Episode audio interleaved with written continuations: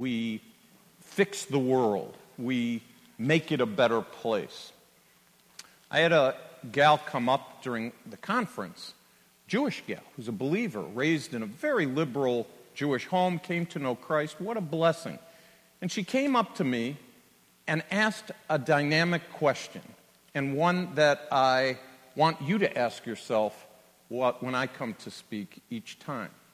And the question she asked was, she said, I was saved, nominally Jewish, uh, really didn't care about it. I knew I was Jewish, uh, but I came to know Christ, got involved with a denominational church that I loved. They preached the gospel. And I sat down with the pastor and asked him uh, about eschatology. Eschatology is a big word. It, it simply means last things. I asked him, she said, about eschatology and, he, and about the Jewish people, and he just said, you know, they rejected Christ. Uh, God's set them aside for good unless individuals come to know Christ. So she thought, okay, I, I, I guess I understand that. And then she came to the conference, and she's hearing all these different things. And here's the question she asked that I want you to ask yourself. And please talk to me because, as I said, some of you might not like what I'm going to speak on. And I think that's okay. I don't want that to happen. But it certainly, if it creates some dialogue and you're interested in talking, I'd be, I'd be happy to do that. And the question she asked was this: what difference does it make? What difference does it make? Isn't it important that Jesus came, suffered, died, rose again from the grave? People who don't know him hear the gospel, they trust him. You have these believers who believe this and these believers who believe that. And so, why even bother? I can tell you that amongst brethren, some of you are familiar with brethren assemblies, uh, that's how this conference actually got started, and there's still several of you who are of that persuasion. I, I happen to be one, but there's maybe some Bible church people, community church people, Baptist uh, people, uh all kinds of different denominations, and all of them, to a certain extent, have adopted what's called replacement theology. Not all of them, but most of them. In fact, most seminaries, most Bible colleges, and there are few left, uh, period, but many of them have adopted what, what Jewish people call supersessionalism, which means that the church has superseded Israel. Uh, we call it replacement theology. It's called a lot of other names. And so what I thought I'd do, because I think it is significant, I think it's really important, and I'll tell you the punchline now and probably repeat it as we go through.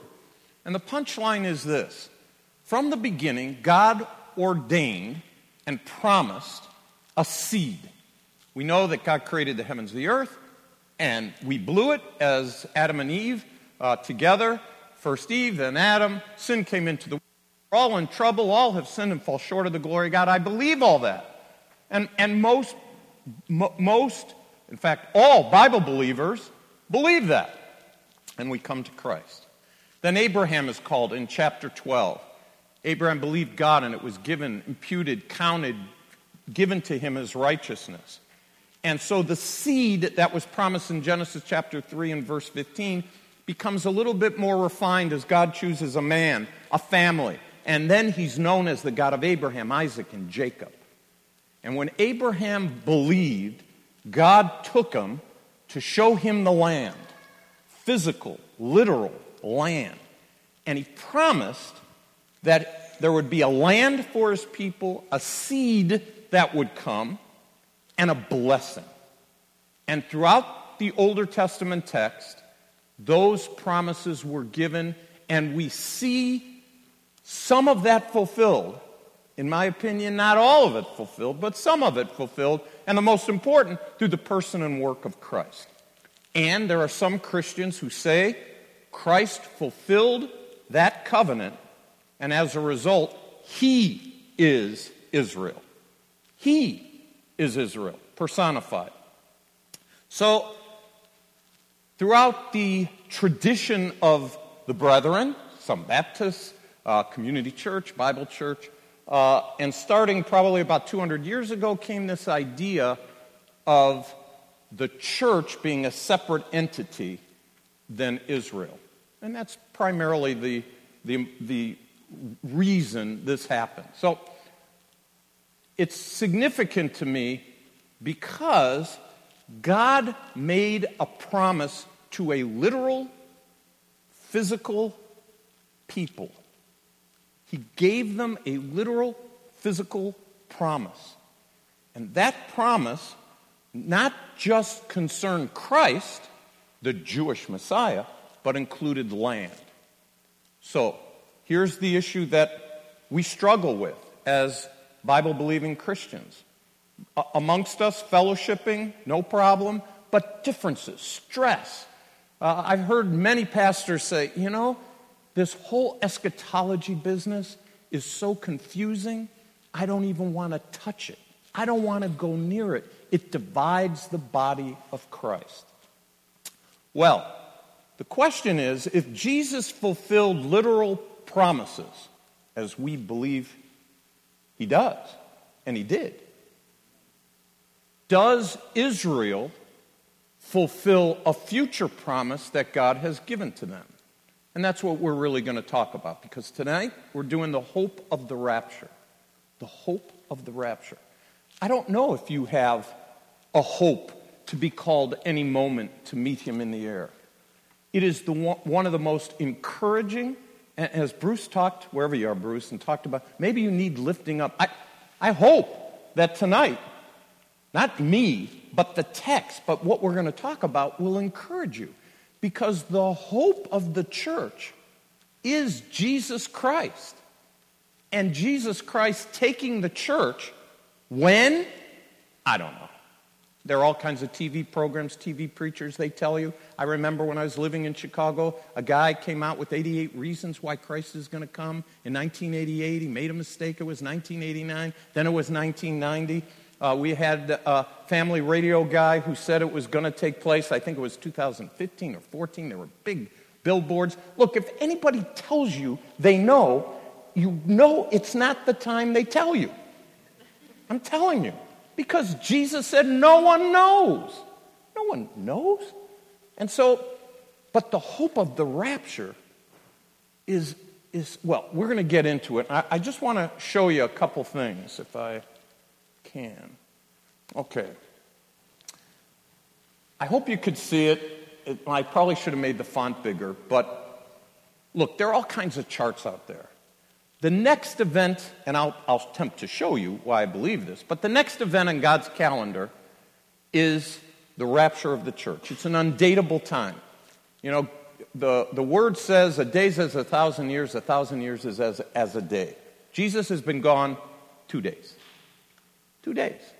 Uh, we think it's a long time. It might be longer. I don't know how long it's going to be, but so far, it's about two thousand years. We know he came. It's a fulfillment of prophecy. We know he died, suffered, and rose again, all fulfilling prophecy. And we know that there's a mystery that was born. And tomorrow morning, many of us kind of take this service for granted.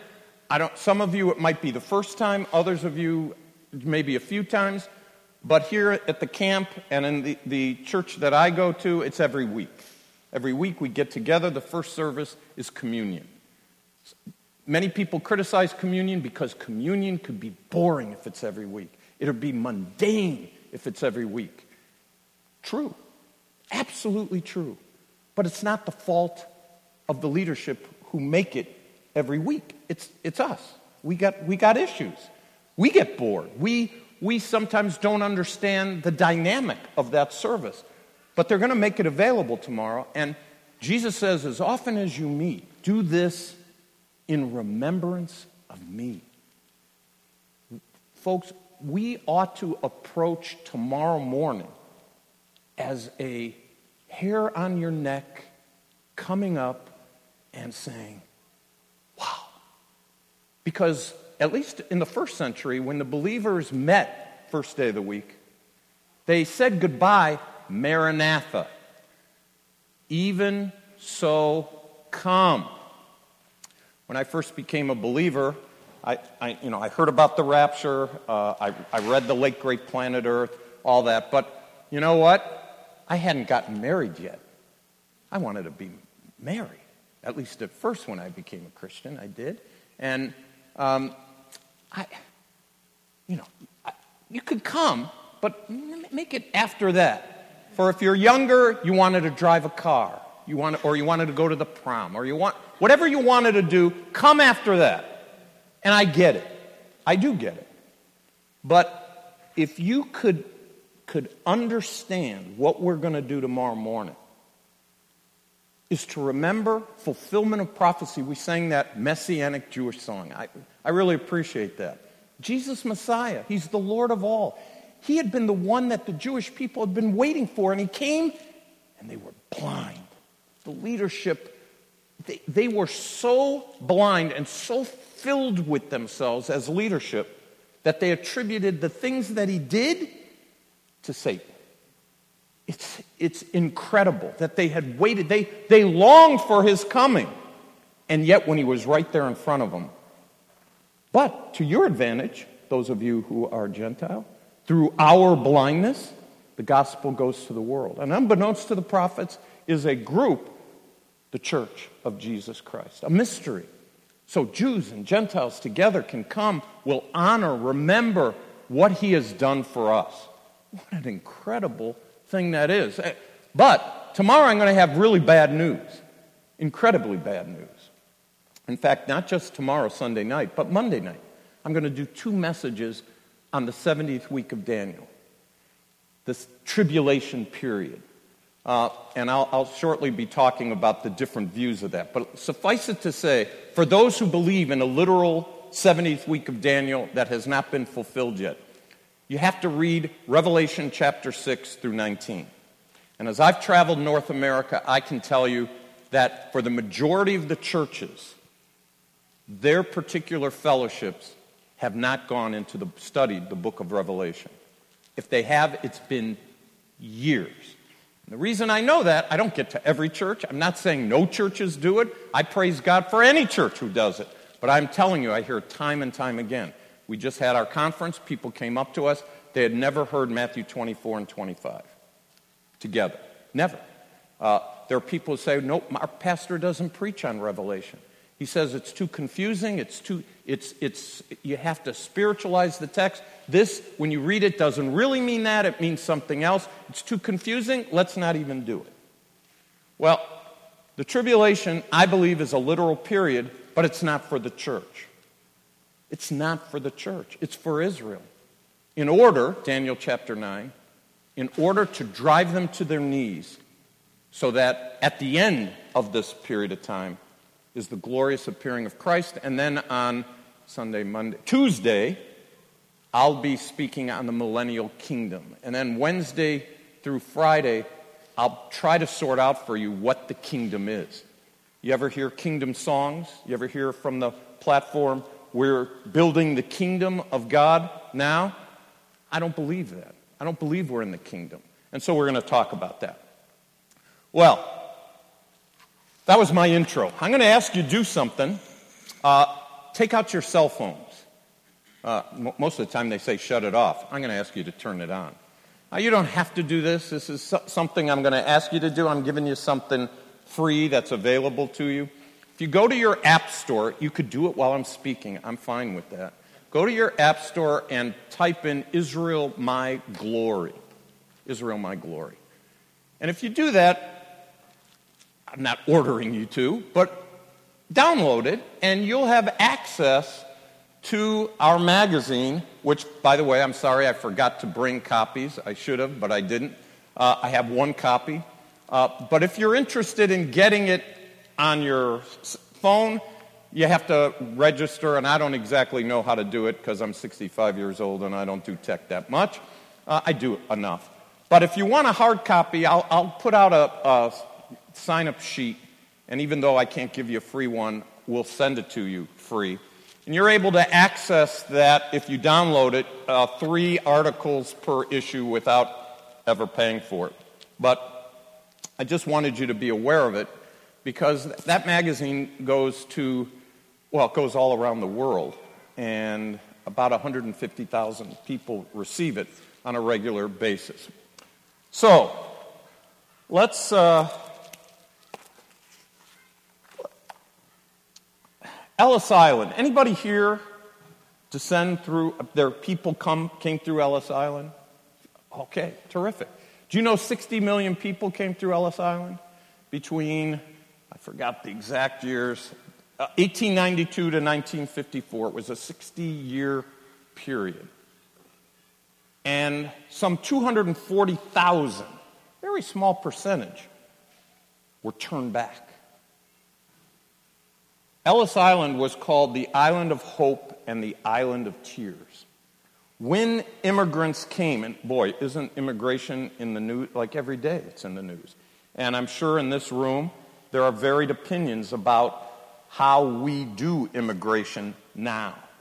Um, my grandparents came uh, in the early part of the twentieth century, and everybody has a story. I can only tell you that the two hundred forty thousand in those uh, sixty years, mostly, but not one hundred percent, it was trachoma, an eye disease. And the reason uh, Ellis Island was called the Island of Hope is because, of course, the United States had streets of gold, and Europeans and other people were coming, my people were coming from Eastern Europe, and they were leaving persecution, leaving difficulty, leaving being poor, and heard of the opportunities in the United States. This would be their place. But they also heard they could turn you home. If you had any issue, especially with your eyes, they had a medical team there. And what if one in your family had to be turned back? What do you do? There was anguish. There were tears. It was a just an incredibly fearful thing. But for those who made it through, which was the overwhelming majority, it became a blessing. And that's really what we're going to talk about for the next four days. The blessed hope of the rapture of the church. But there'll be tears. I'm telling you, I, I wish... that I, I hope I have the ability to communicate just how horrendous this seventieth week is. Not just for the Jewish people, but certainly it's for them. But it's a period of time that, quite frankly, as we have opportunity to communicate Christ to other people, if the rapture should take place and the Antichrist rises and signs his covenant, if that happens in your lifetime, in my lifetime, and to friends and family that you have, what is left for the next seven years, as you read Revelation chapter six through nineteen, should make us weep for those who are going to endure it. But we have good news. There's good news now. I think Christ is waiting, giving us opportunity to communicate this truth. And so, it's the Island of Hope, the hope of the rapture, the tears of the tribulation, and the blessing of the millennium. In First Corinthians ten thirty-two, there are three kinds of people in the world. And I've been at this conference before, I've given this verse before, but I think it's vital. First, Paul tells us there's three kinds of people here. There are Gentile people, there are Jewish people, and there are believers in the Lord Jesus Christ. There are really two. And those two have an opportunity to make up, together, the third. So, I've been in congregations where there's multiple Jewish believers and Gentile believers, and we're one in Christ. I can't tell you what good news that is.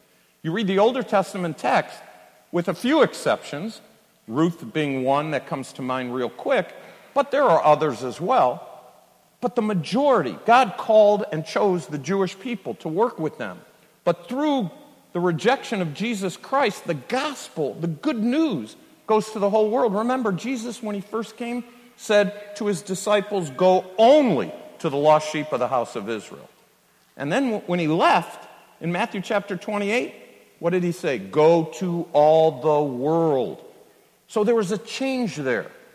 And it's dynamic to, to think that God would gift and equip Jewish and Gentile people to come together to worship the Lord uh, and be part of the body of Christ. Paul says the middle wall of partition has been taken away. Man, we don't understand. Anybody been to Israel here? Okay, a couple of you have been to Israel. At the Temple Mount, which is no temple there now, but when the temple stood, there was a fence. And the fence was called a soreg. And Jewish people could go through that fence. But if you were Gentile, you couldn't go through that fence. You, were, you could be a God-fearer, you could believe in the living God, the God of Abraham, Isaac, and Jacob. You weren't allowed to go through that fence. But the Apostle Paul says that when Jesus Christ died and rose again and conquered sin and death, those who trust in him, we become one body, and the middle wall of partition has been broken. And tomorrow morning, we're going to live that out. So I'm, there might be other Jewish believers here that I'm not aware of, but at least me and maybe others will demonstrate in reality that we come together to worship. Where back at the first century and before, during the time of Christ, Gentiles couldn't do it. They didn't have access, but now we have access.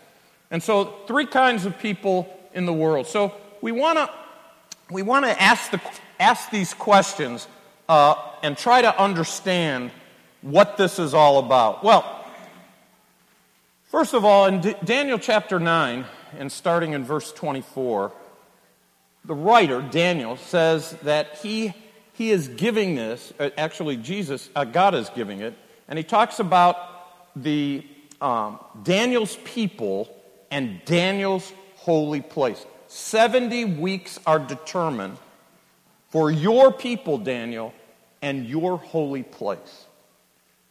So I, I'm sorry to tell you, or happy to tell you, however you want to receive it, when Daniel was given this message, there was no church. There were no churches. Uh, when I first became a Christian, I was discipled by a man, great guy. He worked with Friends of Israel. I, I didn't know Friends of Israel except for him, and this was back in nineteen seventy-six. And I used to go with him, and he used to point a finger whenever we visited somebody, and he wanted me to share my testimony with them. So that was all I did.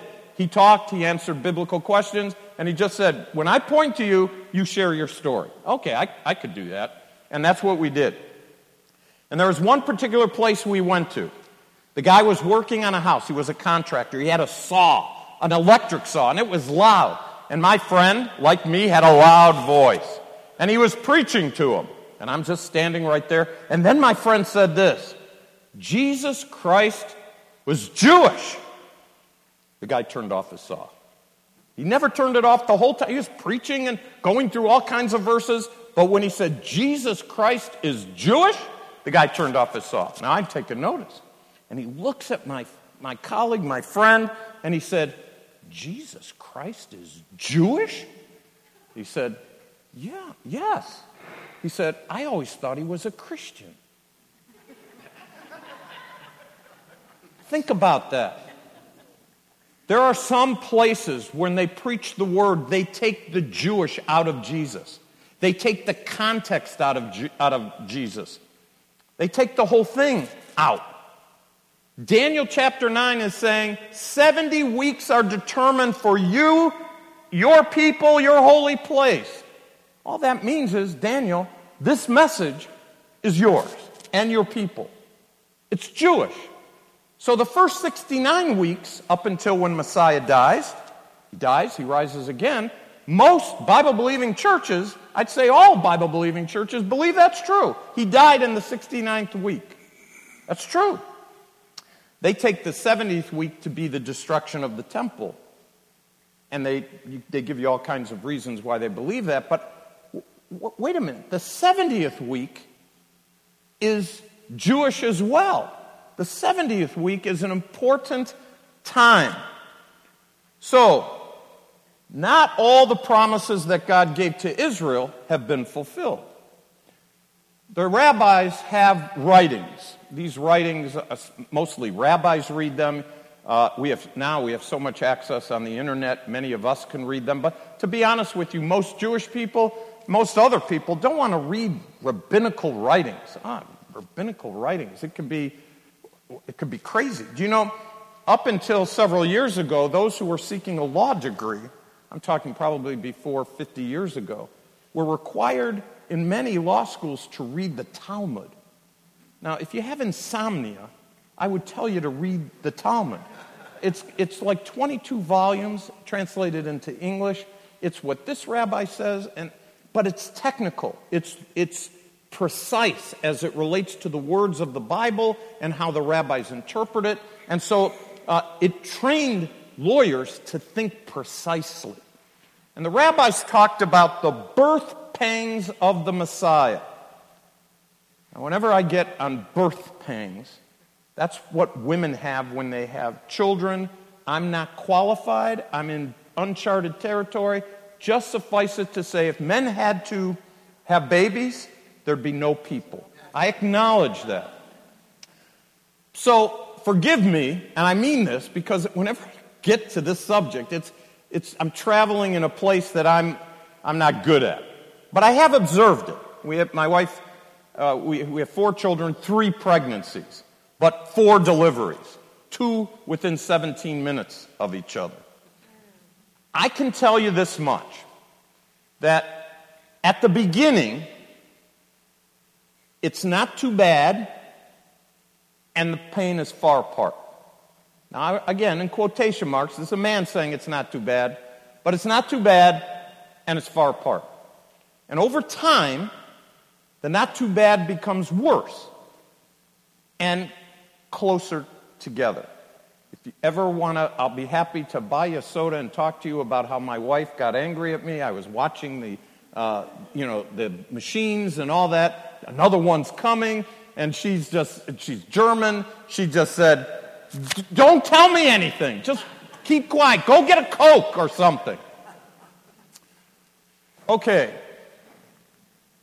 The the birth pangs of the Messiah, according to Jeremiah chapter thirty and verse seven, is the time of Jacob's trouble.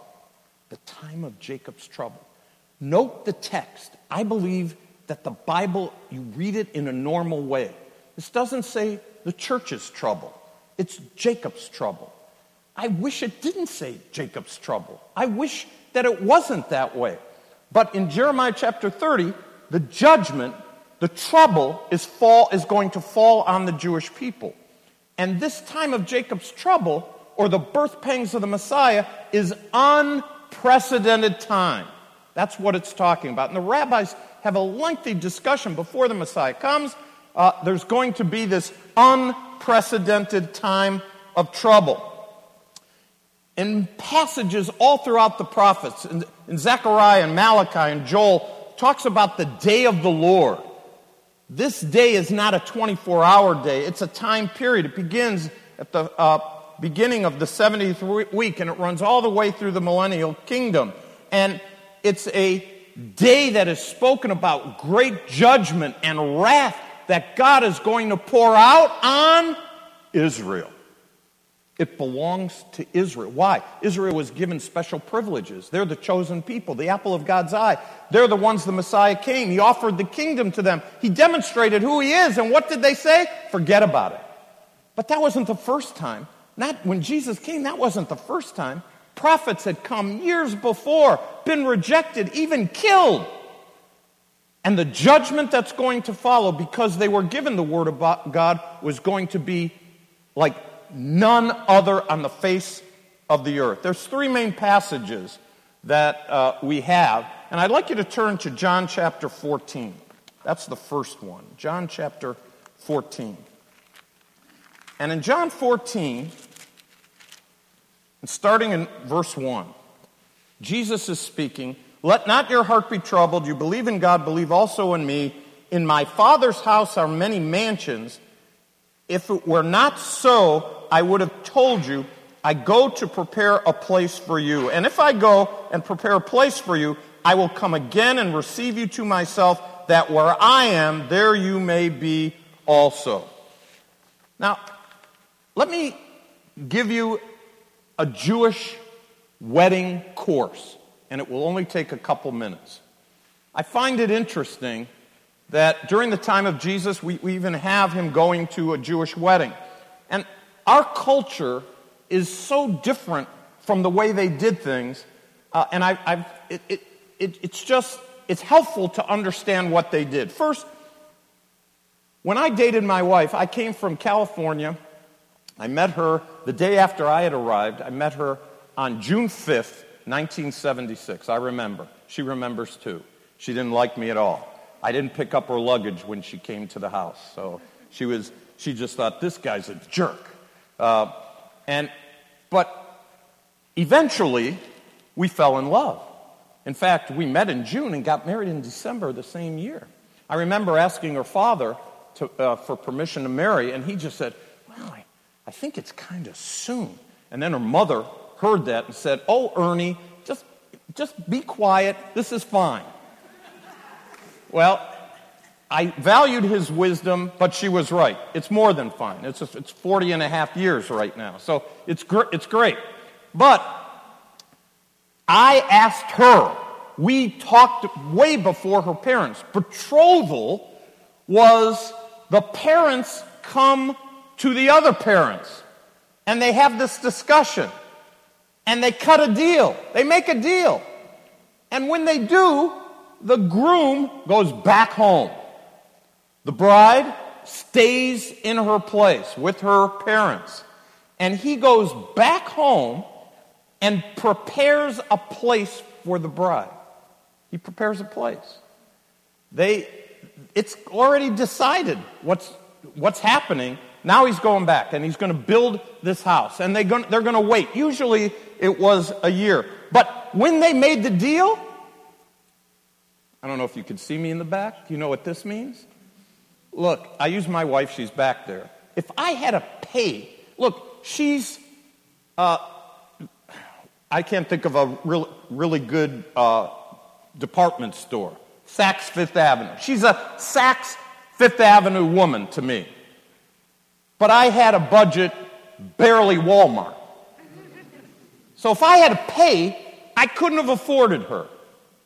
They had to pay. You had to, you had to cut the deal and pay. And once you did, you left. And you built a place. And she waited.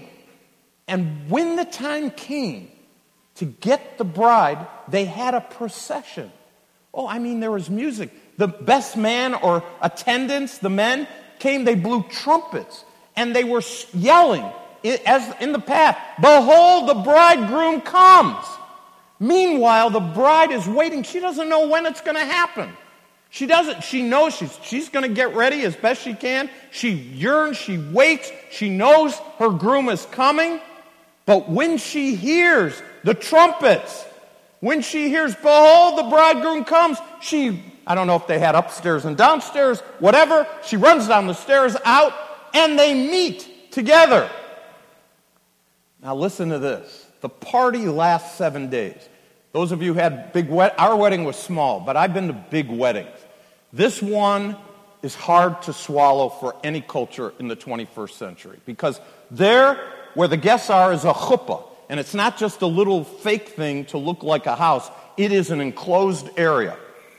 The bride gets ma- they get married to the groom, and she has a veil on her head, face, and she goes with her husband into the chuppah, where they will be for seven days. The party lasts seven days. And you know what they're doing in that chuppah? I, I can't discuss it. They're consummating the marriage. And when she went in, her face is veiled. And when she comes out to present herself to the, to the guests, she's unveiled. Oh, happy day. The couple has come together. If you understand the Jewish wedding, the church has been likened to the bride of Christ. It's the same thing. Jesus is saying, I go to prepare a place for you, that where I am, you may be also. First Thessalonians chapter four, verses thirteen to eighteen.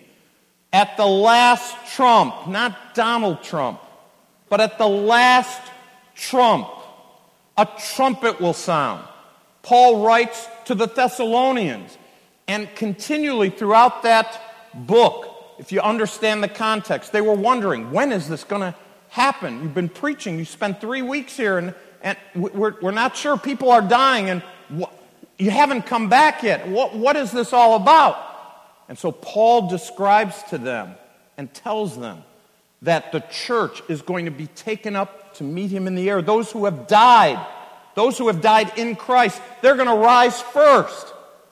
And those who are alive are going to join them and meet him in the air. Now, that's significant because if you understand the second coming of Christ, if you read Revelation chapter nineteen, you know that Jesus Christ returns at the second coming, not in the air. Oh, he's in the air, but he's not meeting anybody in the air. In fact, the church is with him. It tells us in Zechariah, his feet will touch on the Mount of Olives. It's going to split in two. He, he comes to touch his feet on the planet. It's an entirely different scenario. And so, First Corinthians chapter fifteen tells us that we shall all be changed in an instant. We're going to be changed. What an amazing thing. The hope of the church is that Jesus Christ can come at any moment. And when he does, he's going to take us to be with himself. And from that point on, wherever he is, we will be with him. Look, if that doesn't make you excited, well, there's nothing else I can do. Jesus Christ is saying, wait for me. Anticipate my coming. Look for me. And while you're doing that, warn people. Tell people. Give them the good news. Because the wrath that I'm going to pour out is going to be so horrendous. And in several places, it tells us that the wrath of God does not fall upon the church. Now, my time is almost up. Let me just say here, because I didn't have enough time to get through, because my intro was too long. But I'll, I'll, I'll catch up. But let me just say, one of the arguments given to me and those Friends of Israel who hold this position, that it, that's becoming more and more of a minority of position, is that, oh, you're a Christian, you, you think that you're not going to have any trouble? The church won't experience trouble? Who do you think you are? We're not any better than anybody, anybody else. Look, I agree with that. We're not better than anybody. Jesus Christ himself says, in the world you will have what? Bruce told us, there might be somebody here, or many bodies here. You're having trouble.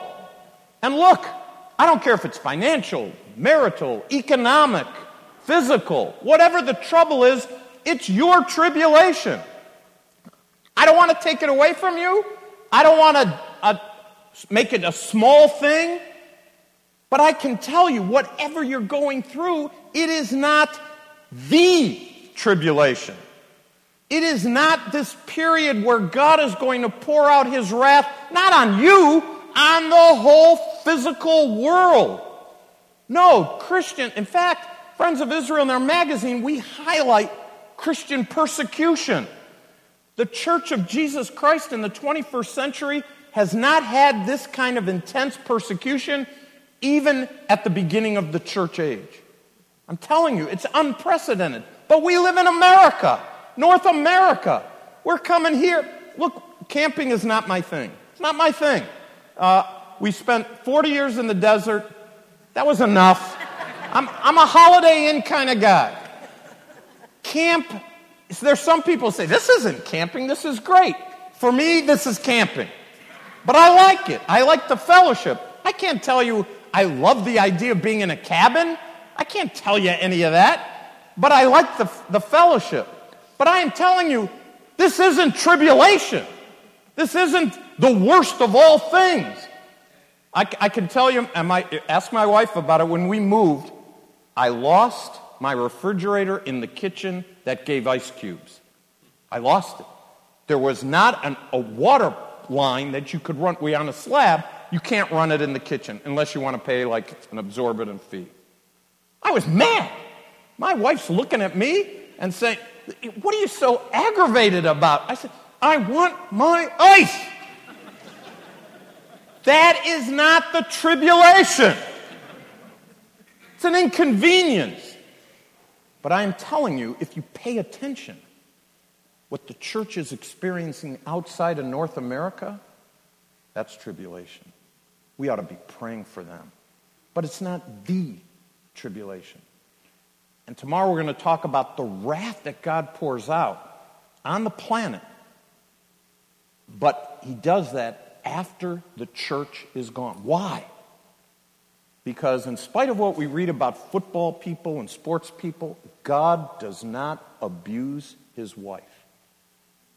For any who think that the church is going through the tribulation, the bride of Christ, God does not abuse his wife. He protects his wife. And he is waiting for more people to become part of the church. How long? Don't know.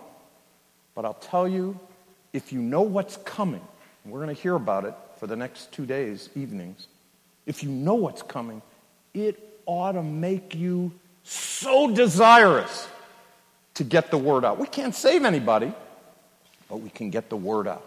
We got to warn them. We got to tell them. God is gracious. He's not willing that any should perish. Uh, you want to talk to me about people who don't respond to my message? Huh.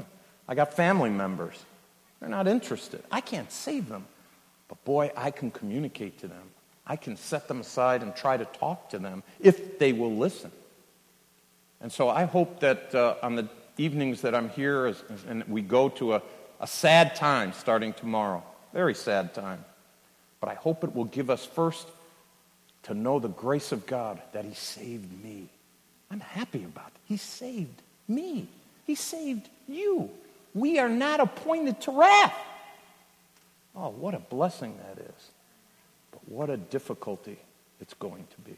Father, we come to you as the, in, as the God of Abraham, Isaac, and Jacob, the living God, the true God. There's no one like you. Why does any of this matter? Well, Lord, you gave certain promises to Israel. And you're a promise-keeping God. And I believe you're going to fulfill them. If you don't, what about the promise that you've given to us? If you break a promise to them, you're capable, Lord, of breaking that promise with me. God forbid. It's not part of your attribute. You're not a lying God. You're a fulfilling God. You're a promise-keeping God. And so I believe that you're going to deal with Israel, and I believe that you're going to deal with the church.